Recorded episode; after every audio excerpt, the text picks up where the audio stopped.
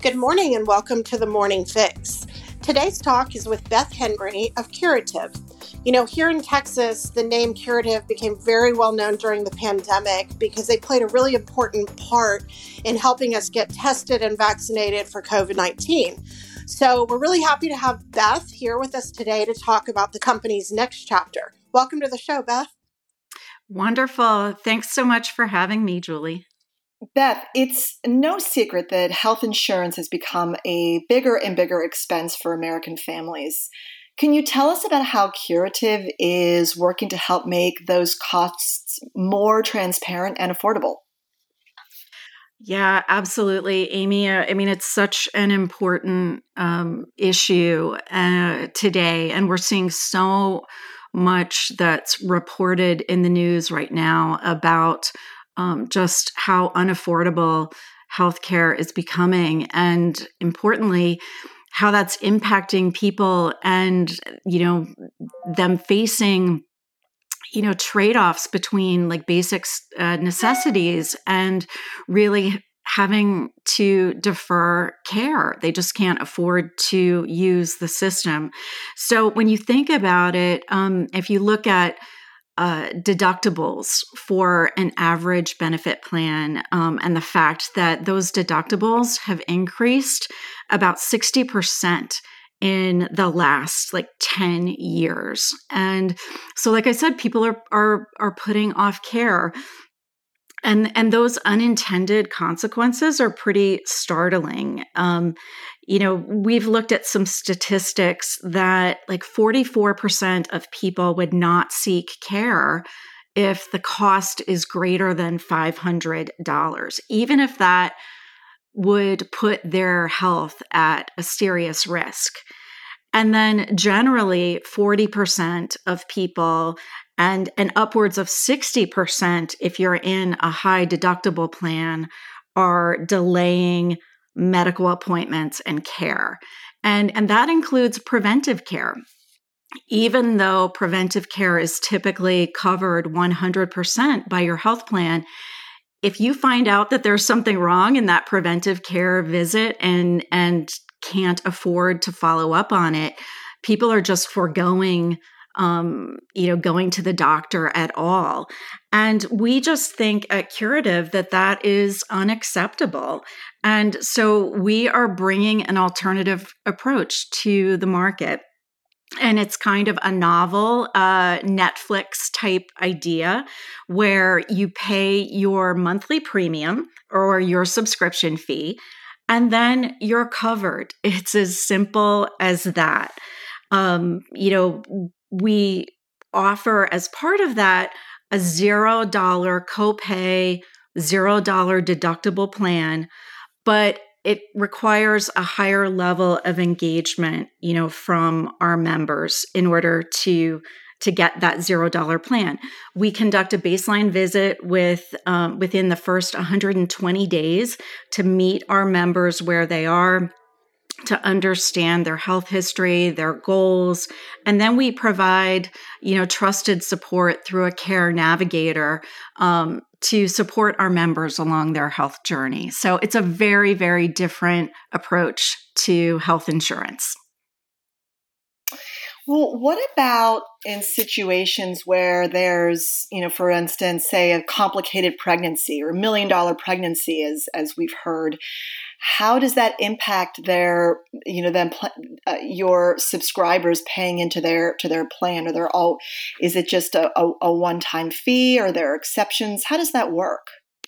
There are there are no exceptions to your medical coverage once you um, engage through the baseline visit and you know get support through um, care navigation. I mean we're there to support our members and we know that there will be those instances where there um, there's a high cost to the medical circumstance but importantly, we're connecting our members, let's say a, a pregnant member, with um, guidance and support in our maternal health program, where um, hopefully we can support and guide that member through their pregnancy and making sure that they're getting all the right prenatal care to hopefully avoid those situations because I think our overall philosophy is that getting care early and often is how you're going to really avoid you know small problems turning into those really big problems like you just um you know you just mentioned. Yeah.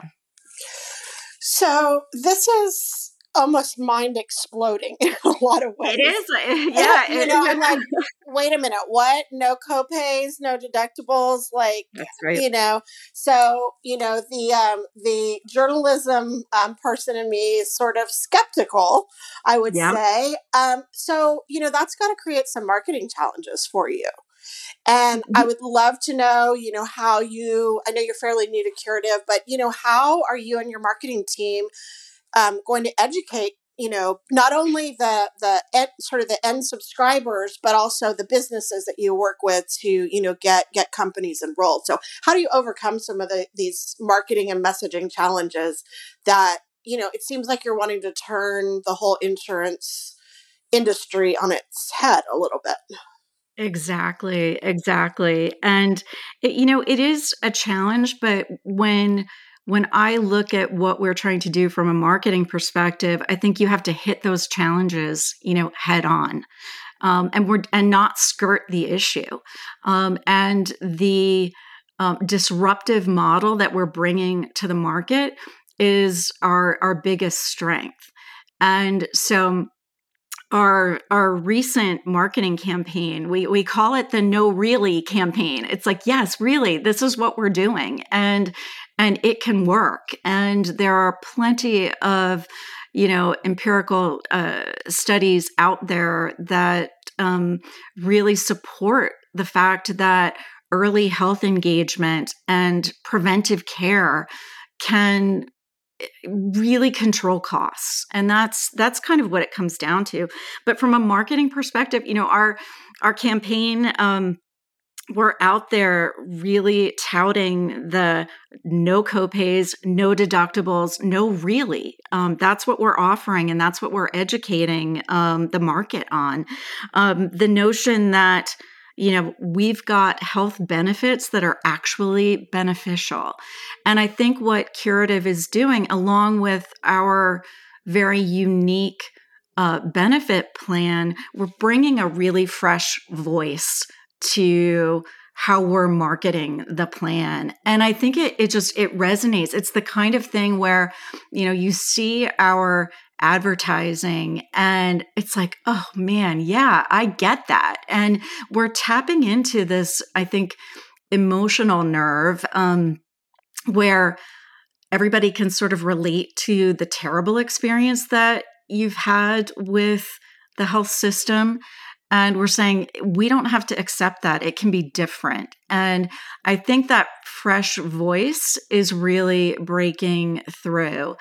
And then it's just a lot of um, education uh, with the varied stakeholders that are in our ecosystem because we sell through intermediaries, um, you know, brokers, and the first sale takes place with employers and then you know the the end member and consumer um, brings up the the rear. So it's a lot of education up front about what we're offering i mean and and how we're doing it. Um, it's a it's a plan that really focuses on engagement and we're putting the spotlight where it's rightly deserved that today's traditional and high deductible plans have not lived up to their promise, you know, and and in fact, there's been a really detrimental um, consequence to to those those benefit plans. So, Beth, I'm kind of with Julie where I'm scratching my journalistic head over here and thinking, hmm, this sounds this sounds amazing, maybe a little too good to be true. I mean, we've had you know the the insurance industry in this country has had a lot of challenges and you know it's oftentimes compared to European models and other and other global models that seem to work. I, I know there are different systems, but seem to work a little bit better. Why do you think that this this is supposed to be the next wave or the the next greatest thing that? And do you think it will solve uh, a, a good bit of our problems here in the country? Yeah, I mean, I really I, I, really do. I think that you know the the private healthcare system certainly um, you know dominates here in the in the U.S. and is one that has led to um, you know a, a, competitive market system around you know quality healthcare. It's become un, unaffordable, and the way that you know cost shifting has occurred to employees has just resulted in a significant challenge and what we believe to be you know a problem where where people are just not getting the care that they need.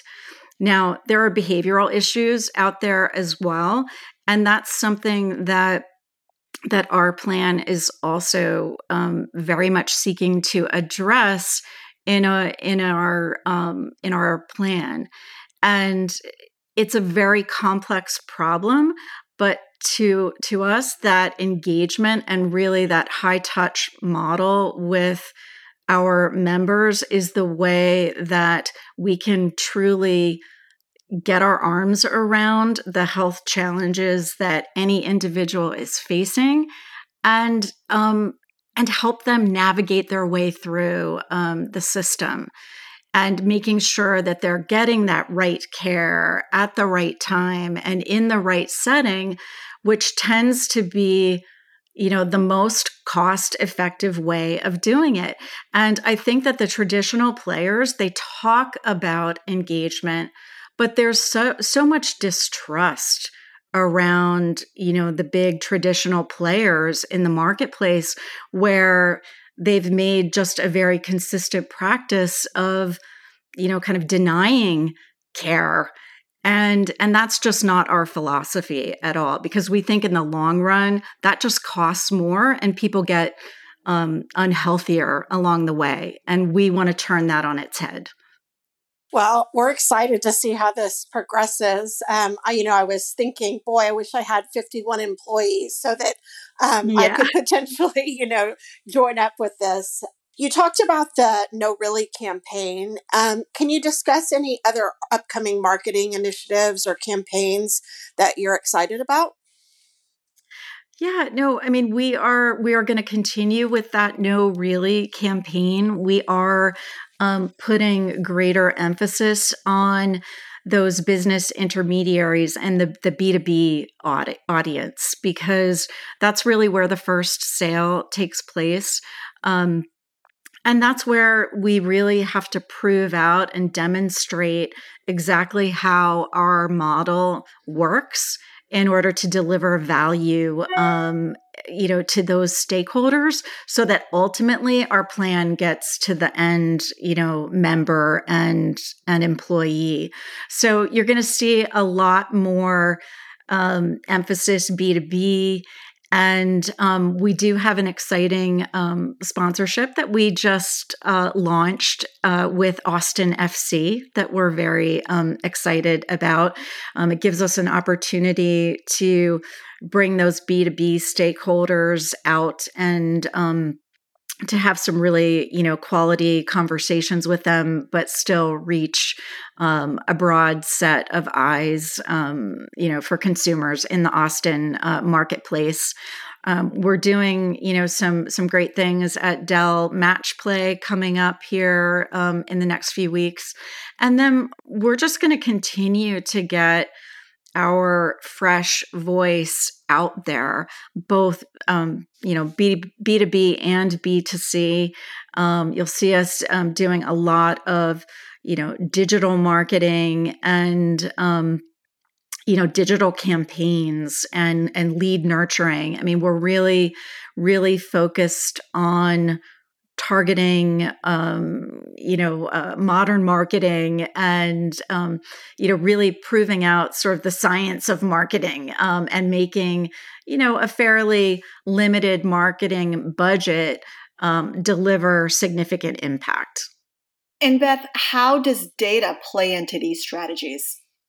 Oh my goodness. Um, well, I'm sure that all of the marketers out there who are are listening are you know fully appreciating the fact that marketing more and more is um, becoming a science. You know we all love the, the the creativity and the art of marketing but at the end of the day it's all about reaching your target audience with you know relevant messaging and and being able to measure the impact um, of that so we're we're just really um, leveraging data to reach our B2B stakeholders. It's a very long sales cycle in our business. So that lead nurturing process and um, monitoring engagement, scoring those potential leads, and then, you know, uh, turning them over to our sales team in a very aligned partnership. Um, you know, our goal is to just really build that sales pipeline, and you need data at every step of the way in order to do that. Also, Beth, I want to ask, I want to switch a little bit here and ask about um, healthcare insurance access inequity. Uh, you know, obviously, there are populations that uh, don't receive health care because they can't afford it, it's unaffordable. Um, what is Curative doing to reach um, all uh, all populations and to make sure everybody's covered? Yeah, no, absolutely. I mean, we play a, a, really important role in in health equity, and that's another way, quite honestly, that that data is um, is really important as we look across our membership because it's not only about uh, you know winning business i mean that's really that's really important and we are targeting a full cross section of employers and and quite honestly our our benefit plan has uh, uh our our segment is really at the smaller end of the employer uh, market where you've got um, employers who who are uh, employing a broad range of, of individuals of very very different socioeconomic backgrounds. So i think that in order to um, you know address that that issue you really have to know your members and um, and then understand some of the particular challenge that challenges that they're facing in terms of getting care and and having that outreach. And i think again our high engagement model where we're doing those baseline visits up front and we've got care navigators to support helping people to get what they need um, that's so so important. And then we also had an incredibly strong focus um, on health inequity as part of our COVID 19 services. And we're going to continue to focus on that with our health insurance plan going forward. Well, we really appreciate hearing that. And I know more companies are, you know, making that a priority. So, you know, thank you for that effort. We do have one personal question for you. I saw on your LinkedIn profile that you count motherhood as your most important role. And I believe you have four kiddos. Is that right? I sure okay. do. Yes, I do. So tell us how motherhood has, you know, influenced your career and how you've made decisions along the way.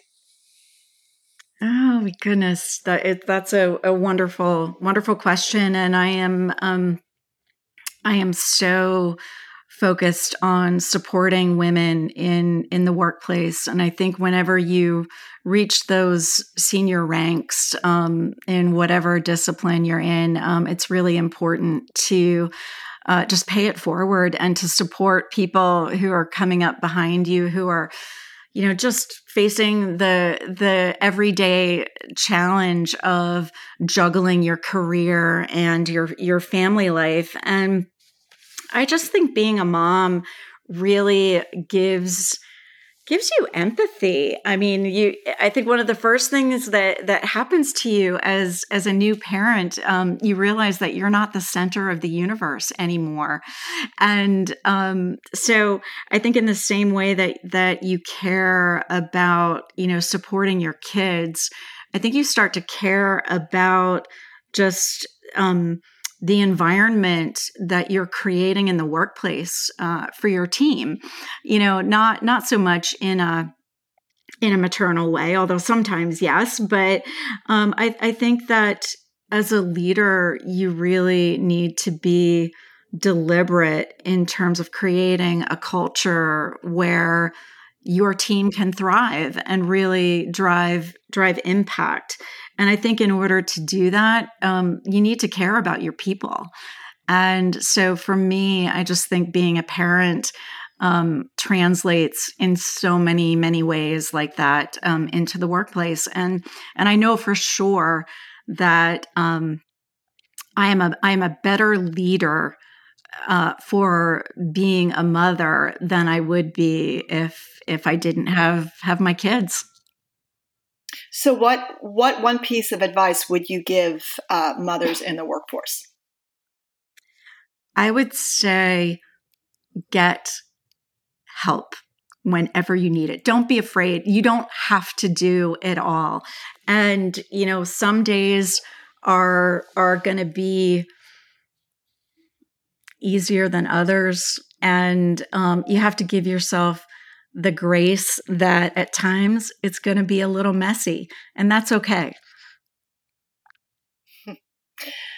Well, thank you for that, Beth. These are difficult topics that we tackle here in the medtech industry, and um, we appreciate your insight. Well, thank you so much for having me. We always have one question that we ask all of our guests What do you do for your morning fix? Oh, my morning fix. So, definitely involves um, a good amount of coffee. Um, caffeine is is a necessary part of my morning. Um, but the other kind of fun thing that I do with a couple of uh, friends of mine, we all do Wordle. Uh, in the morning, and we kind of share our results. It's a, a little bit of competition, a little bit of fun, um, but uh, it kind of gets gets the juices flowing to start the day. I love that. Um, I'm usually a late night Wordler, um, but I don't think I have enough brain power in the morning for Wordle. So I, I applaud you for that. well, oh, it's good. thanks again so much for joining us today. And we're excited to watch um, how you're able to help navigate curative through this new chapter. And to all of our listeners for on the morning fix. We will be back to you soon with more great episodes. Thanks again. Thank you.